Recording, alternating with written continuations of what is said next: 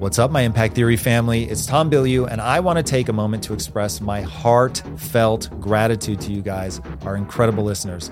Your support, your feedback, your unwavering commitment to your own growth inspires and drives us every day.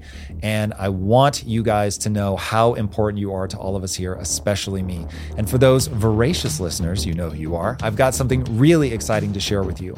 If you're truly dedicated to achieving greatness, check out the Extra Impact subscription channel exclusively on Apple Podcasts and Supercast. With the Extra Impact subscription, you'll get all new episodes delivered ad free, exclusive access to bonus content, including keynote speeches, AMAs, weekly motivation, and previously unreleased episodes.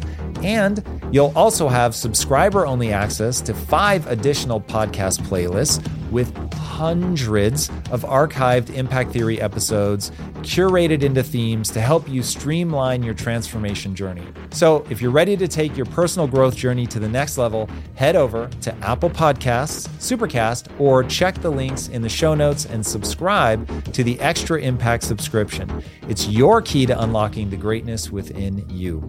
Thank you guys again so much for being a part of this incredible community. Remember, the world needs more people that have come alive. Double down on your own improvement, and you will be shocked at how far you can go. All right. Until next time, my friends, be legendary. Dr. Jennifer Haythe, thank you so much for joining me. Um, super excited to get this chance to talk to you. Thank you for having me. I'm excited too. Awesome. So this is a pretty weird time to be in the medical field. Uh, I see your scrubs hanging behind you. Are you are you more um, at Columbia University, the school, or are you more at the actual hospital? Yeah, so we have a medical center that's associated with our university, uh, Columbia University Medical Center. And uh, that's where I had spent most of my COVID days. and is it still pretty hardcore? Is it pretty hardcore COVID there still? You know, it's actually calmed down a bit, a lot. I would say, you know, it was pretty intense there for a while. I, I had never seen anything like it. And, and frankly, I didn't think that any of my mentors and older doctors that I, you know, have worked with for so many years had seen anything like it. It was really, um, it was pretty overwhelming. The entire hospital became, I would say, probably close to 80% COVID. Uh, lots of floors had to pop up and turn into intensive care units to manage these patients. And one day, you know, I walked around and I suddenly saw that, you know, every ICU bed had two patients to a room every operating room had four patients in a room, all on ventilators. And it just felt like the whole hospital was on a ventilator and everyone had the same exact disease. Everyone had COVID. And it was really, it was bizarre. It felt almost like what I would think war would feel like a bit, you know, where you have your teams and you trust your teams and um, you really depend on them to sort of get you through and support each other. And it was, it was, it was heavy. Yeah, I'm that, that is, uh, something that everybody seemed to be super focused on in the beginning. I'd think that that story would have resonated. It would have been like front um, page news, somebody telling a story like that. Now I'm beginning to worry that either because of summer, um, or just like the the climate where people have been pent up, bad things are happening to the economy. Obviously, what's gone on with the protesting, that people are so fed up with so many things that now they're acting like um, the virus will give them a breather. But you're saying that we're not seeing the sort of explosive need at the hospital. What do you think is going on? Is it that it's summer months, it's vitamin D, it's sunlight, it's people being outdoors? Is it that the lockdown was actually effective? Is it that the virus is mutating? Like what what do you, mm-hmm. if you had to hazard a guess, and I know that right now it would be a guess, but uh, if you had to hazard a guess, like why are we, um, why are times getting better? I think it's probably a couple of different things. One, I think that there was this latent period where we didn't know the virus was spreading between people and people were getting infected. And since we know that most people that get covid have pretty mild symptoms and you know aren't going to be that they, they probably thought they had the flu or a bad cold. And so they were home spreading and spreading it. And then we reached this just sort of massive number of people infected. And when you get to that many infected people you're going to see a lot of people who need hospitalization. And so it reached this sort of climax or pinnacle where suddenly the hospitals just couldn't manage it anymore. But what's not going to happen is it's not going to just disappear and go away. And it's not going away because it's sunny out. And it, it's it's still there. You know, the concern I think of people like Fauci and other infectious disease doctors is that when we start being indoors more in closed spaces, on the subways, going back to work, reopening, that the spread is going to go up again. Whether we'll ever have that moment we had, at least here in New York City, where it was literally like you had to choose who got a ventilator and who didn't, and mm. thousands of people dying every day. My hope is that that doesn't happen again, but that we will have to deal with COVID for the next year chronically coming into our hospital and trying to minimize spread within the hospital, which I think we're doing a really good job. And if this becomes something that we see every year, like a flu, um, yeah. how gnarly is this going to be? Like right now, man, I treat this shit like it is panic central. I don't let um, people in my house. I am mm-hmm. washing or wiping down all my groceries. It is a nightmare. Like, and I know everybody's mm-hmm. going through this, but like, what a pain in the ass to one. I don't even want to go to the grocery store, right? So I'm getting everything delivered, which miracle of miracles that we live in a time where that's possible. But I don't even want like, um, to go back to the office, even though like we have a cleaner that could come in and like be wiping all the surfaces and stuff. But it just seems like, man, anything that I can avoid, I want to, which was fine when I thought this was like a month or two months. But living with that like elevated level of paranoia, I'm actually one not sure humans are capable of that. I think we will end up letting our guard down. I I'm mm-hmm. already I can feel myself getting a it's little happening. bit lax at the edges. Um, so what does this look like if it's really ongoing and it's just here cyclically every year? Well, I think it, the, the, the hope is that you know viruses that spread the best and stay the best are generally not going to be viruses that kill you quickly because like ebola if you're going to have a 50% you know death rate or mortality the virus won't even be able to get to the next person you know to find a new host. So things like influenza all other coronaviruses like the common cold those things are mild and so you give it to me i give it to you every time. Nobody cares and it just kind of spreads around and people get sick and they get better.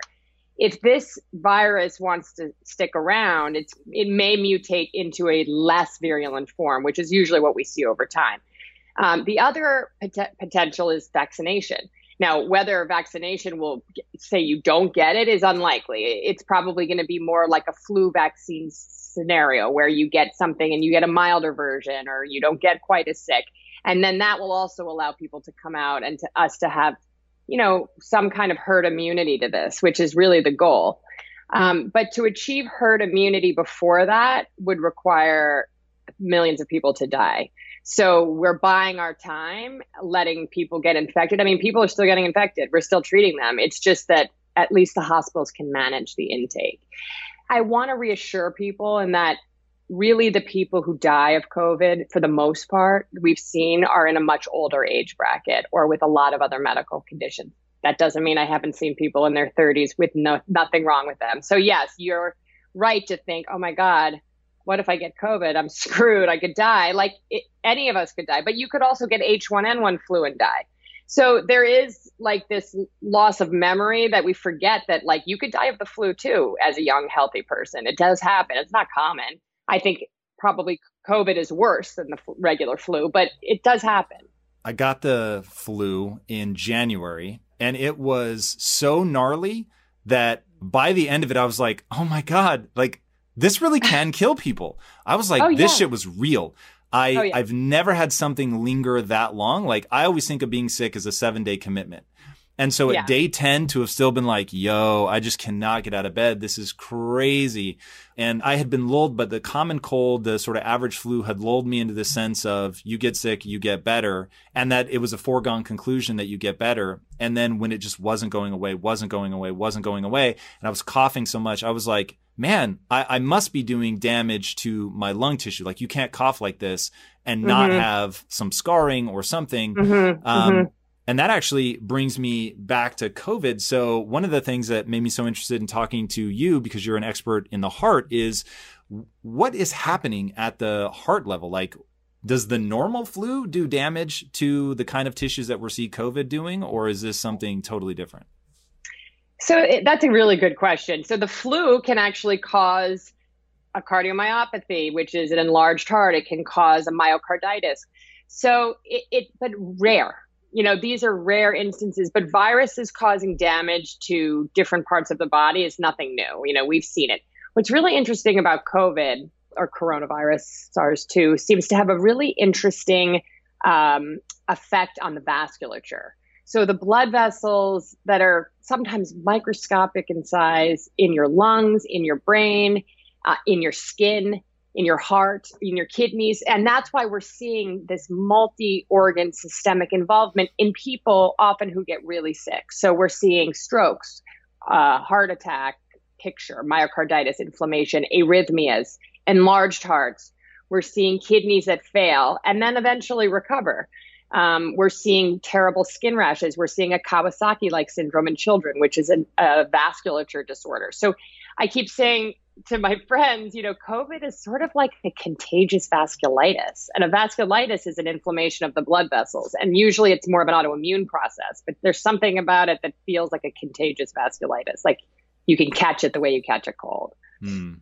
Yeah, that that makes this a lot scarier to me. If um if I think about in terms of even people that aren't showing symptoms, and, and I'd love to know if, if this is actually true, but I heard that even people that don't show symptoms, if you were to x ray the lungs or look at the heart, you actually do see tissue damage. And that is where this starts to get really scary because you want to think, well, I I didn't show symptoms. I'm young, I'm strong, whatever. And mm-hmm. so I'm fine. But then you actually look at a tissue level. It's like, no, you're not fine. And every uh-huh. insult, and this is where you know, what a weird balance to have to. It's like we're walking this razor's edge of protecting people from a health perspective, but also not letting the economy just absolutely implode. We've already seen sort of how much of a powder keg that can make things. Um, but it's like if somebody else gets me sick, and even if I don't show symptoms, and in their mind they're being sort of flippant about it, well, I'm not around anybody who's old or whatever, you know, with underlying right, conditions. I'm young, I'll be fine. Right, but that they're sort of edging me closer to the grave because even if I was able to overcome it now, but it, it just it just chipped away at something. You know what I mean? Mm-hmm, That's mm-hmm. where um, I get super nervous. Are there one I'd love to know like how profoundly are we talking the average person I get it. There's people that sort of at the high end is devastating they obviously die need a heart transplant whatever. Um, and then there's people who it's super super minor but like if you had to sort of pick a median uh, 50% fall below 50% fall above roughly where are we at?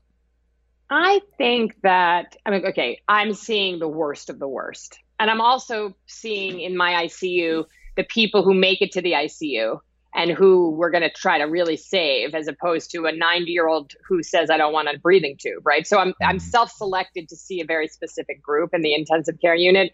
So i'm which are sort of younger and possibly you know the ability to make it through. I, I while i realize that there may be long-term abnormalities that we're seeing in the tissue of people with more mild or moderate disease i feel hopeful because it seems like the majority of people who recover are okay. And that there is a fraction, I would say, you know, maybe it's 10%, 15%, 20% who have some kind of ongoing issue, whether it's, you know, they have a little, like you said, if you get a CAT scan, their lungs might have scarring. That doesn't necessarily mean that they are not okay. They may have scar. I mean, we have people who have lung scarring who can go run a marathon. You know, that's not the end of your life.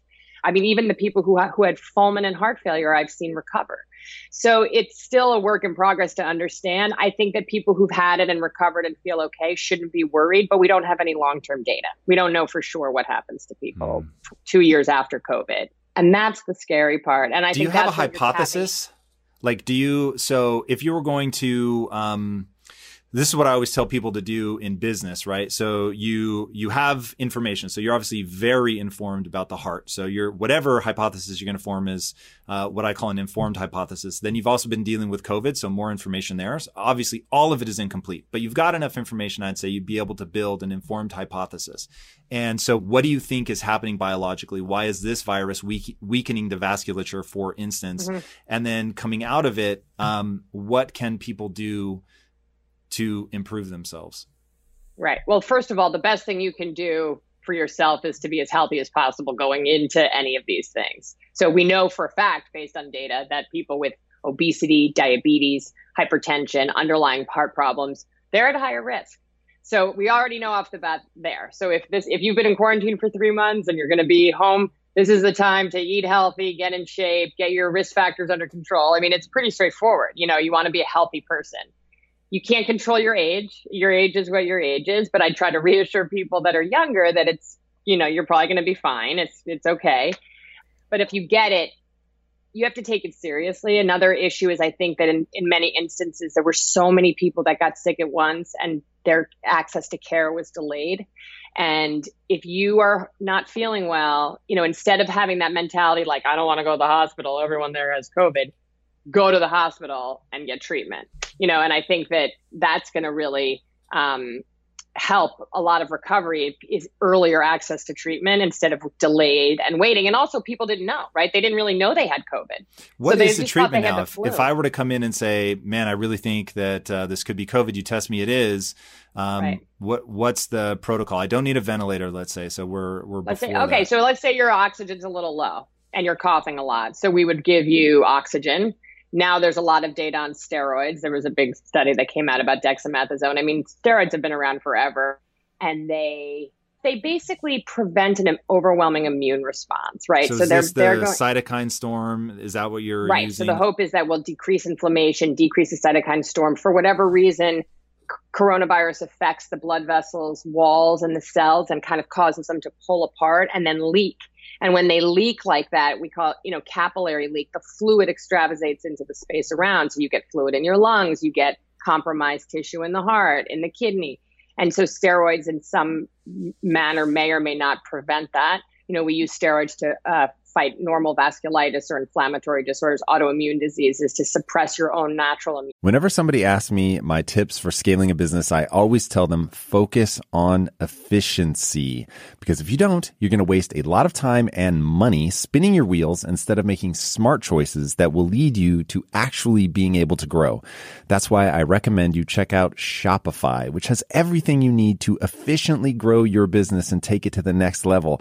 Every time I talk about Shopify, I'm so jealous that you guys have this all in one ready solution at your fingertips. It is so helpful. Shopify is a global commerce platform that makes it easy to sell online and in person at any and every stage of your business. Literally, wherever, whatever you're selling, Shopify's got you covered, just like the millions of businesses that rely on them every day. And Shopify's award winning customer support is there to help you every step of the way. Plus, you get access to Shopify Magic, the AI powered tool that will save you so much time and give you a huge leg up in growing your business. And with Shopify's super efficient checkout process, which performs 36% better than competitors, you are primed for more sales just by using Shopify. Sign up for a $1 per month trial period at shopify.com slash impact, all lowercase. Go to Shopify dot com slash impact right now to grow your business no matter what stage you're in. Shopify.com slash impact. This podcast is brought to you by squarespace. If you've got a lot of great ideas inside of you that could literally change the world but you're keeping them locked away out of doubt or fear of failure please listen up. Within you is a unique blend of ideas, dreams, and passions that no one else possesses. And it's time to take action on them and put them out into the world with Squarespace. Squarespace makes it simple and straightforward to create a website, engage with your audience, and sell your ideas with their all in one website platform easily customize Squarespace templates so your website stands out and makes an impact. And get insights into your website and email performance with built in analytics so you can be constantly improving your site, sales, and strategies to reach your goals. And I hope those goals are aggressive. I'm telling you guys, you can take action today, not next week or next month or next quarter, today, and get your ideas out there with Squarespace. That's how you get into the physics of progress and get better. So head over right now to squarespace.com slash impact for a free 14-day trial and 10% off your first purchase of a website or domain. Again, that's squarespace.com slash impact. Please do not die with these ideas inside of you. Get out there, put them to the test. Go to squarespace.com slash impact. Immune system and immune response. So that's, you know, the theory behind that. Um, you know, it's going to be supportive care, but I think the important thing about supportive care, like giving you some steroids possibly, or giving you uh, remdesivir, which is an antiviral, or giving you oxygen, those are supportive treatments, right? None of those things are curing you from coronavirus. So we want to support you as much as we can. We and the the issue is we don't want to let you languish and let your oxygenation get worse and you spiral into this worsening respiratory status. And that can happen if you're just sitting at home. I mean, my parents asked me like, "What should we buy?" And I said, "The best thing I think you should buy is like a pulse oximeter, which are those little things you stick on your finger and they tell you what your oxygen is, because you might have an oxygen of saturation of 90% and not even know it. Uh, you might not even feel that short of breath and then by the time you get to the hospital you're at 70% and they're putting a, you on a breathing tube so mm. early intervention is better so going back to um, getting your underlying health conditions in order what can people do to improve themselves yeah i mean i think that if you start to look at who's at risk and you look at something like high blood pressure you know, like high blood pressure is a vascular disorder. It is a disorder of the blood vessels and the arterioles throughout your body. And what is it about that abnormality that predisposes you to increased severity or increased risk of getting this virus? Is it that your risk of getting the virus is the same as everybody else's, but that the effect on your blood vessels will be different? You know, probably. Um, is it that you know the medications you're taking for your high blood pressure have some interaction? You know, we don't know. And what about obesity? You know, also a disorder where your vasculature may be compromised because you know you have uh, low exercise, you don't work out, your heart is not a, you know in great shape. I mean, there's a million interplays, and I don't think it's going to be one simple path. I don't think it's going to be this causes this causes this. I think you know we see that some people get this overwhelming cytokine response and their lungs are completely filled with fluid. I mean, white out on the CAT scan with COVID. And I've seen an 80 year old lady come in and barely be sick and go home. You know, it's like, why? You know, you know, that's the million dollar question is why in one is it so different from another? And like all viruses, though, I will say, you know, there is a tolerance, right? The reason why you know, the Spanish flu was so bad was that it was a variant we hadn't seen and nobody had any immunity. Like once we build up our own immune system's ability to fight this, we'll be better off. The question is, how do you do that in advance as sort of preventative? And like I said, the best we can offer is, you know, vitamin D, maybe take some zinc, although we don't know if that's for sure. You know, exercise, run, take good care of yourself, eat healthy foods. But those are all recommendations we give for people's heart anyway. Yeah, I was going to say, and that's, I think, part of um, what I am really excited to see people actually get the information around because what I hear in terms of what people should do for COVID is just what you should do, period. Like if the, the overlap between do this for longevity and do this for COVID border on 100%. I totally. Um, and so that's why I'm trying to like even even when you look at um, obesity, diabetes, heart disease, um, stroke, Alzheimer's, it's they they all start swirling around diet, quite frankly. Diet, mm-hmm. exercise, mm-hmm. certainly to an extent. But if you were mm-hmm. to press me to say, okay, you can only influence one diet or exercise, I wouldn't go to diet faster. I would go to diet like a thousandfold over mm-hmm. exercise. Exercise is rad, but at least in bodybuilding, mm-hmm. they always used to say you can't out, you can't outrun a bad diet. So no matter how much cardio you're doing, at the end of the day, you're still doing some level of damage from what you're eating. Um, so mm-hmm that's why like just trying to understand like at a cellular level where the breakdown is what's going on. Like i'm intrigued by vitamin d. That's been the thing through this that i've been obsessive about. So i'm very grateful that i live in los angeles right about now. But i'm curious like as you look at the research that's coming out, are people beginning to understand what's happening at a cellular level, or are we still just flying blind? I mean, I think there is research coming out where they're trying to understand, you know, what kind of antibodies are made against COVID. What, what would finding. that tell us? I actually know well, nothing we, about antibodies. If we, right. So if you look at the plasma of people who have had coronavirus and you look at the kinds of antibodies they have, and then you test those antibodies against uh, receptors that we know exist on the COVID virus, we're they're finding that there are certain antibodies that completely eliminate the ability of COVID to, you know, enter other cells. So, you know, you think about a virus, a virus comes in, it takes over your cell, it becomes like a hijacker, and it makes that cell produce all this virus particle. And then it spews it all out, and then more viruses cruise around and uh, invade another uh, cell and take over that cell and produce tons of virus particles. And then the circulating virus itself then causes damage to all your body parts.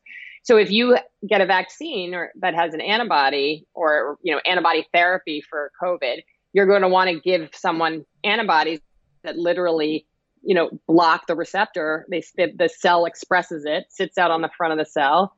You, the coronavirus comes along with its receptor and it's blocked, can't get in because this antibody won't let it get in. So, you know, these are the kind of things that we are looking at when we uh, try to understand how to stop it.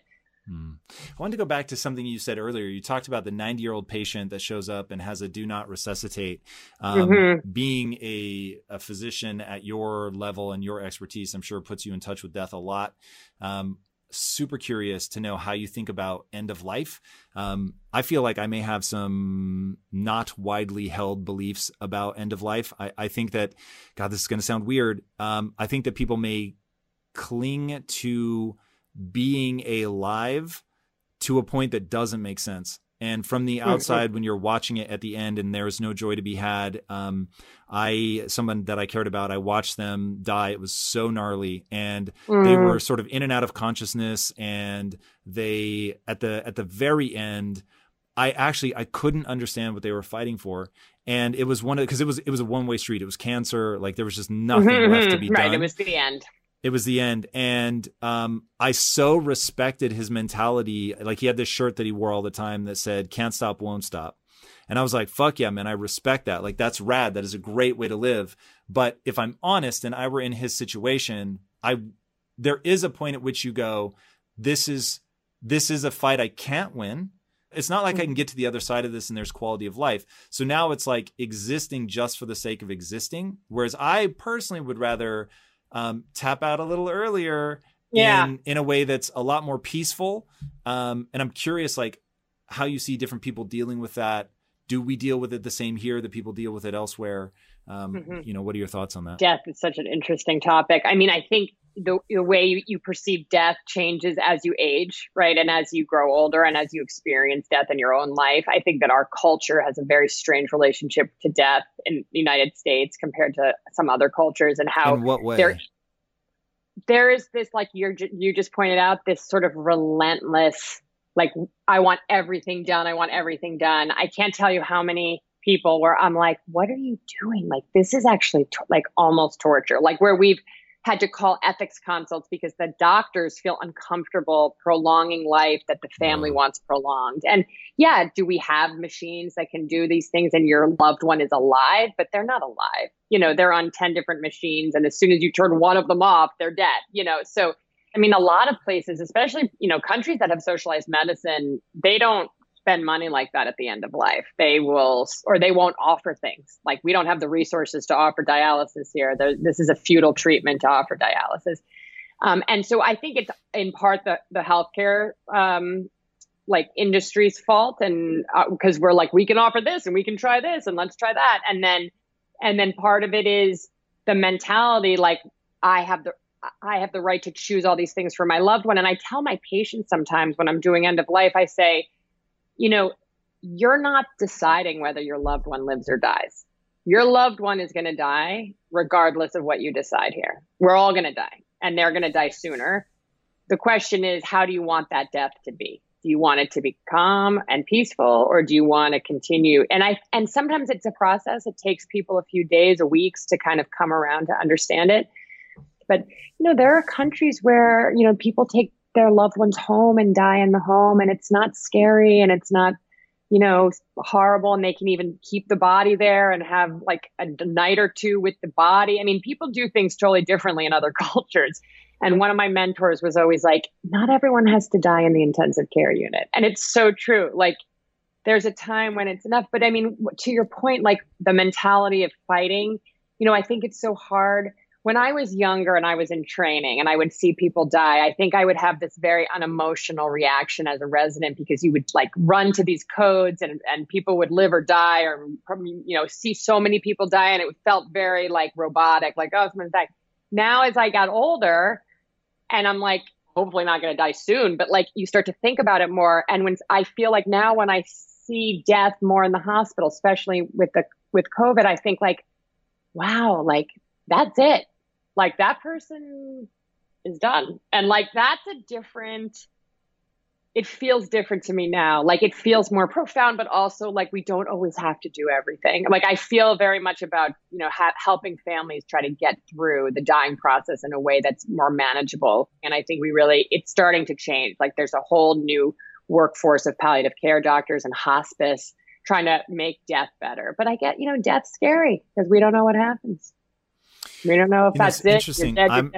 I'm I am not tripped out at all by Yeah. not no no no no. I'm tripped out by death to the point where I want to live forever, and I mean that quite literally.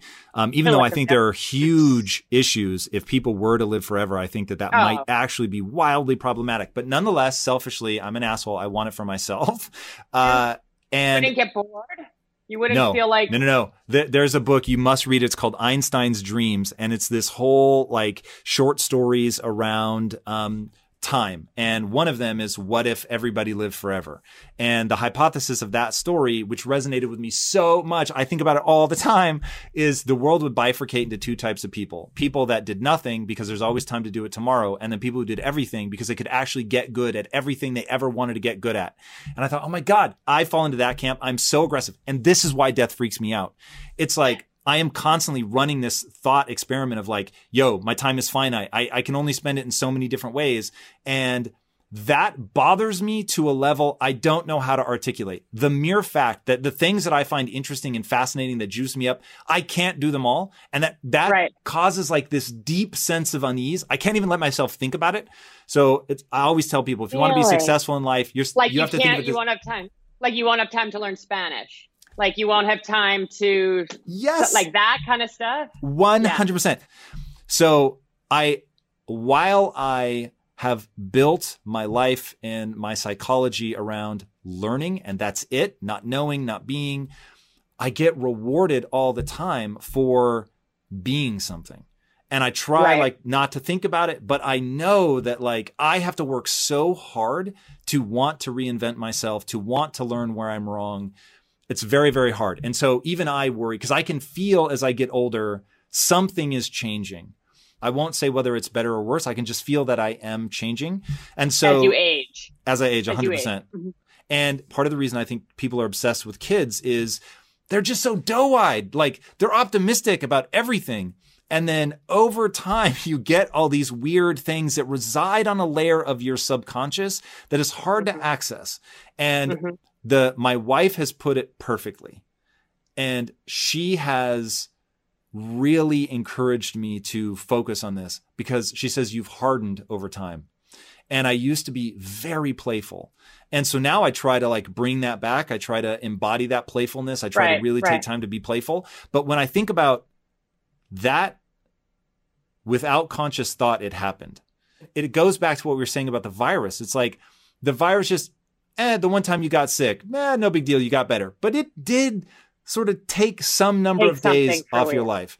And you just, Mhm. enough of those, enough of those, enough of those. And it's all sort of accumulating in your subconscious. And so you have to fight against that. So anyway, back to death and end of life, which I am I am beyond obsessed with this whole idea, this whole notion.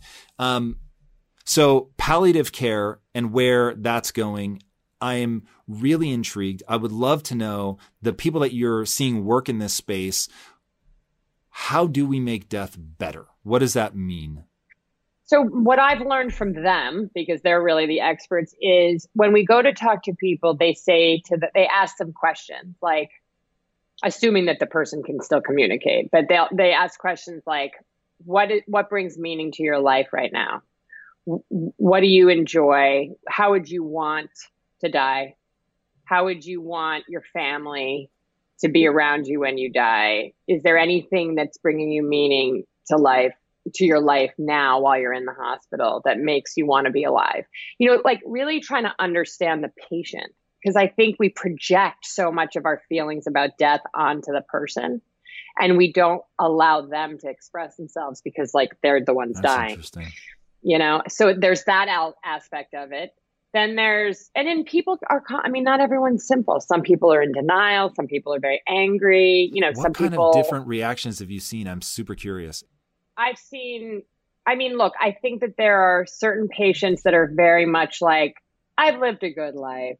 I'm ready. Like I'm good. And and it's not always that they have accomplished some incredible thing. I mean, sometimes they're just regular people, they're grandparents, they have loving families, they have loving kids. Um, sometimes they've been through a lot and they're done. So they get to a point where they're like, I'm not doing this anymore. Like it's over. Meaning their um, their actual breakdown of their body has been brutal.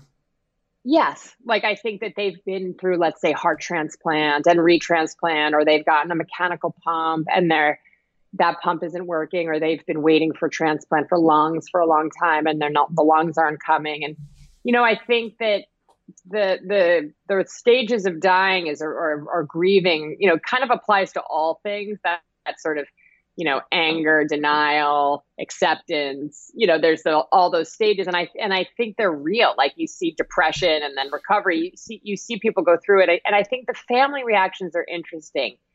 I find that there's oh, there's some families that are like whatever they want. We just want her to be comfortable you know. Then there's these divided families where you can see that there's a lot of conflict in the family itself and who feels like they should make the decision and who feels like they shouldn't. And does that you know, happen when the person is still conscious? Or is it, that breakdown only when the person can't really? I have seen the person who's dying be very disengaged from the conversation and uh, one family member uh, uh, pushing a lot. And um, it, it's not that they fight. If they fought back, it would be different. These are more people who are not speaking much, that are very, I don't want to use the word catatonic, but very withdrawn, um, don't have, you know, don't feel like engaging much in discussion because they're maybe depressed or exhausted. Um, and that, they, or they sort of have a relationship dynamic with their spouse or their partner or whoever, their child, where that person makes their decisions for them. Who and tends to go the craziest? Different you must like thin slice the life out of people. They walk uh, in, you're like, oh, that person's going to be a problem. no, but you know, it, it is funny. I feel like there are some people who, in the beginning, are very angry, and they're angry that their loved one has had a lot of complications, and sometimes complications happen, and and those people are challenged and they don't trust the healthcare system or they haven't they've had an experience with someone else and they don't trust the healthcare system. They think we're trying to kill off their loved one. I find it's often more painful when people are younger. And it's it's not all bad. You know sometimes it's very moving and you see you know families want to do the best for their loved one they we help them through a process. Like we meet with them on monday and we talk about what may or may not happen and let's regroup in four days. And then four days you regroup and you discuss this isn't happening it's not getting better. And people come to terms over time. But i think the reason it takes so long besides that death is inherently hard to accept that your loved one is dying is that we come from a culture where people think well, maybe if I transfer them to another hospital, they'll be able to save them. And it's like science does medicine doesn't keep you alive forever. You know, there are some conditions that you just can't treat. And sometimes mm-hmm. they're complicated and hard to explain. And that's hard for people to understand, especially when they don't have any science background. Tell me, tell me more about the um, taking the body home or taking the person home. They pass away at home, and then spending time with the body. Um, so I actually read this really interesting article about this, where I think that there's a story that this happened in in this country with a man. I don't remember if he was in Seattle, where his wife died. She had had a long battle, and they kept her body uh, in the home in bed for you know family to come, for her children to be around, and sort of accept the time where you go through and realize that like they're not in that body anymore. Whatever your religious or spiritual beliefs are, a dead person is very different from that person alive. I don't know if you've seen a dead person with your own eyes or seen someone you knew die and looked at them at a wake, but like there is something very different about someone who's dead.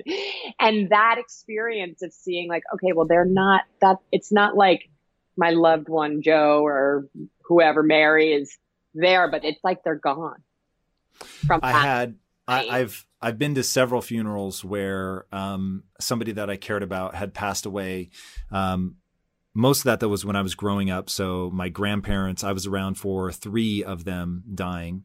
Um, and then I recently had a former employee who I really cared about um, pass away and went to his funeral. And all of that was heartbreaking.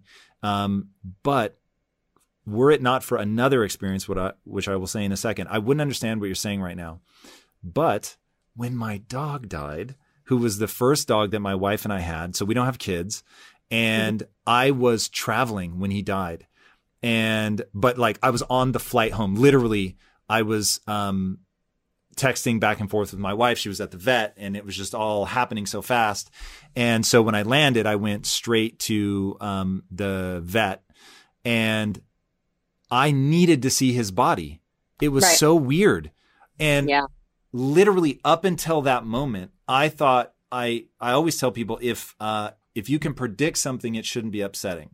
So I was like, look, my parents are going to die. I get it. And I really felt detached from it. Like I've loved them. I'm, I'm so connected to them now. Mm-hmm. I've, I've run the thought experiment. So I'm not like putting it off. This, right. I'm never going to be like, oh my God, they're mortal. Like that's right. so I've a hundred percent. And so that way, when it happens, I will be absolutely crestfallen, but I won't be like, oh my God, I didn't see it coming. And why didn't I call more? Like, I won't be there. Right, right, but right. when my dog died, I realized that's all bullshit. I will only have an emotional response. I will be overwhelmed. I'll, I'll be beating my chest and wailing. It's like such a, it was this weird, deep seated need to, to see his body, to know that he wasn't there anymore. It was so weird. It, it, even now, I can understand it in that I went through it. So I know what it feels like from the inside, but it's like hard to recapture that sense mm-hmm. when you're sort of emotionally sober and on the outside of it. I mean, I think that uh, what one thing that I'm taking also from what you're saying is how differently we can feel about things at different times and then think about how we felt at that time, but not necessarily be able to feel that same way again. Like, or you think about someone who's very depressed and they have this feeling like, you know, saying things like, well, what does it matter? We're all going to die anyway. And like that sort of very fatalistic feeling that come like they, that they sort of can see the truth that we're all missing, right? I've heard, had people describe it to me like that. Like I can, you know, you don't understand, but you know, uh, like uh, there's just no point in living because we're all going to die. Who cares if you win this award or you run that marathon? You're just dead in the end anyway. And then when you're not depressed, all of that goes away. And like you don't see the world that way. You can't even relate to having that thought because you're preoccupied with training for the race and going to work and doing your job and seeing your kids because it doesn't like enter your brain space. And it's the same of I think about grief in some ways. It's like it can be so overwhelming and yet somehow you move past it so that you're not in that intense moment forever right? And um, but we don't talk about death and dying at all. We don't talk about it to our kids. I mean like did your parents ever have a real discussion with you about dying? Like what do you think happens when you die? Where do you go? Do you think there's anything? You know. No and yeah. I, that's really interesting. I have quite my parents i never got like an official birds and bees talk I never right. got an official death and dying talk. Like when my grandparents died, um, I'm sure, like knowing my mom, I'm sure she was like, "Hey, if you need to express your emotion, express it." Like she would have been super, super supportive. Right. But there was never like a, a, "This is what death means" or "This is how to process it" or anything like that. Right. Um, and you're Do you right, think like, that you're, you know, what your parents want to have done if they were sick? Have they told you? Have you had that conversation? We my so my sister is the keeper of that information so yes but i think it is my dad definitely does not want to be resuscitated. Um, mm-hmm. i'm not sure about my mom.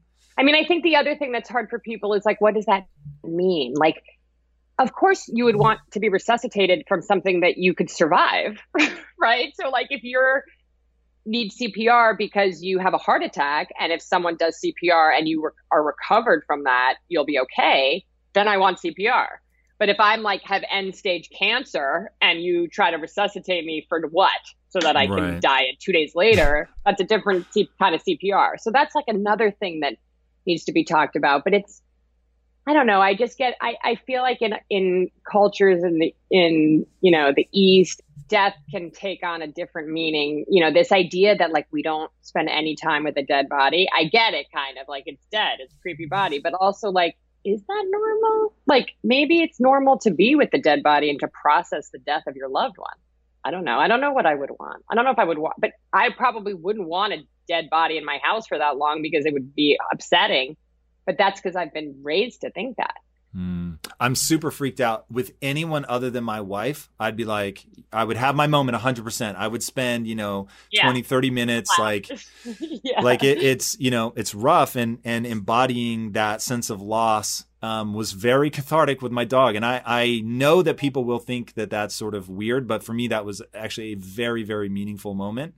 Um, so it was wildly cathartic. So I would definitely take that time. But with my wife, dude, I, is taxidermy out? Like, I am right, so right. attached to my wife that it's like to anything. Like, what can I do to hold on to that? I worry that I would turn into that psychopath that, like, you know, her withered like corpse is like in a chair in another room.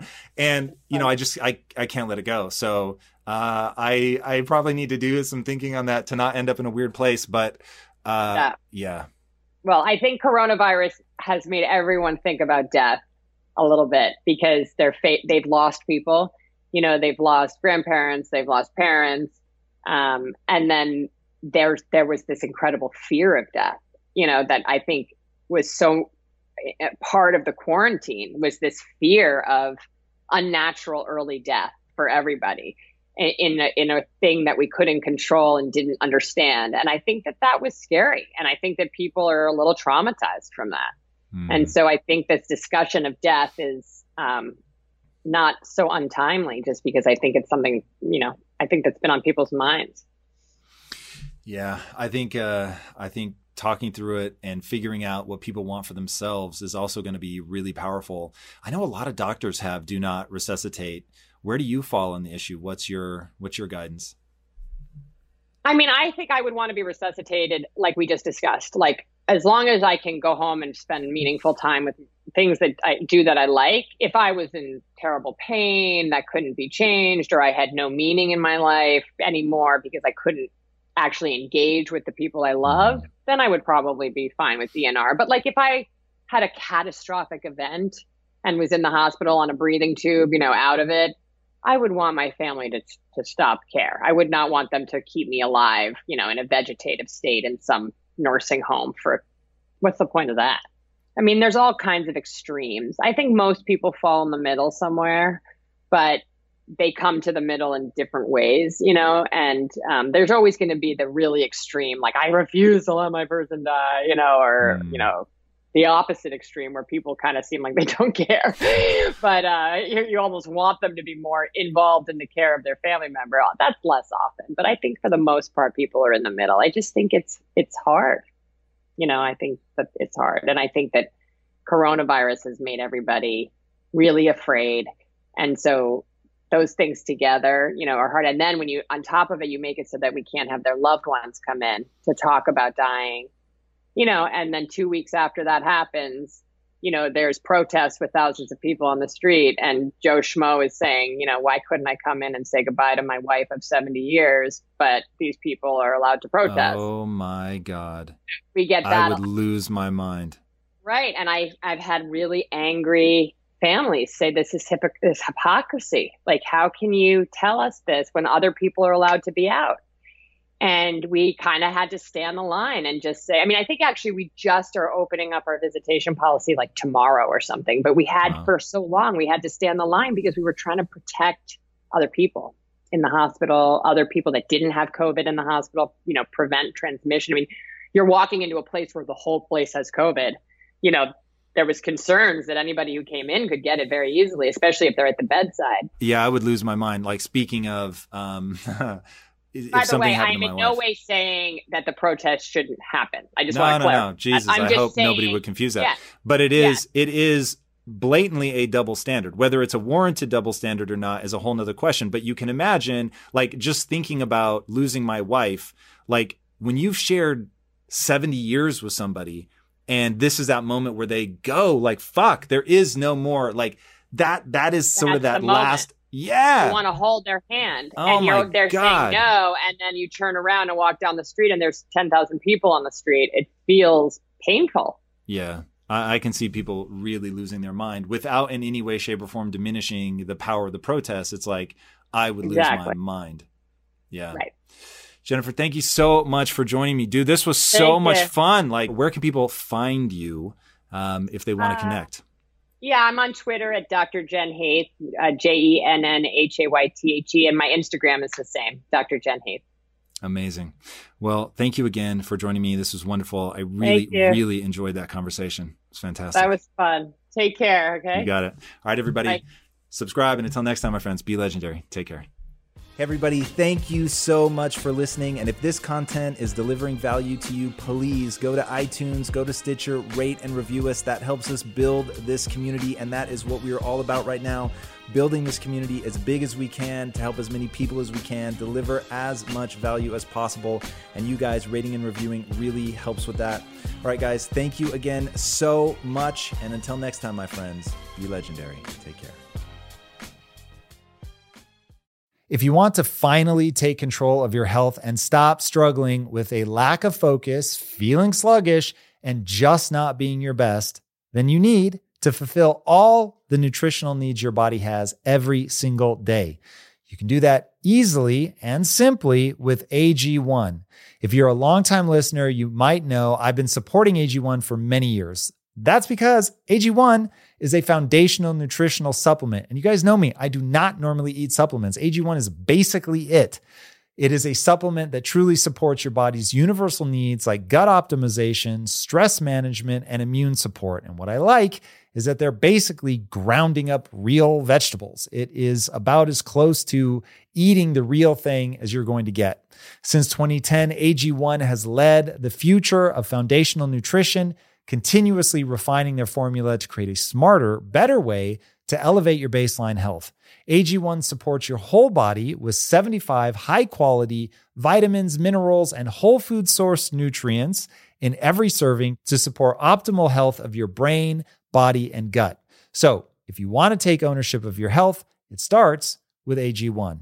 Try AG1 and get a free one year supply of vitamin D3K2 and five free AG1 travel packs with your first purchase. Click the link in the show notes or just go to drinkag1.com slash impact. That's drinkag1, the number, dot com slash impact. Check it out. What's up, guys? If there's something going on with your body that you just can't quite figure out what it's coming from, I'm going to bet that the problem has something to do with your gut health. So what can you do to feel better? Well, everybody's body is different. And that's why our sponsor Viome uses an at-home gut intelligence test to analyze your microbiome. Then they provide you with a personalized pre and probiotic formula that can help restore balance to your body.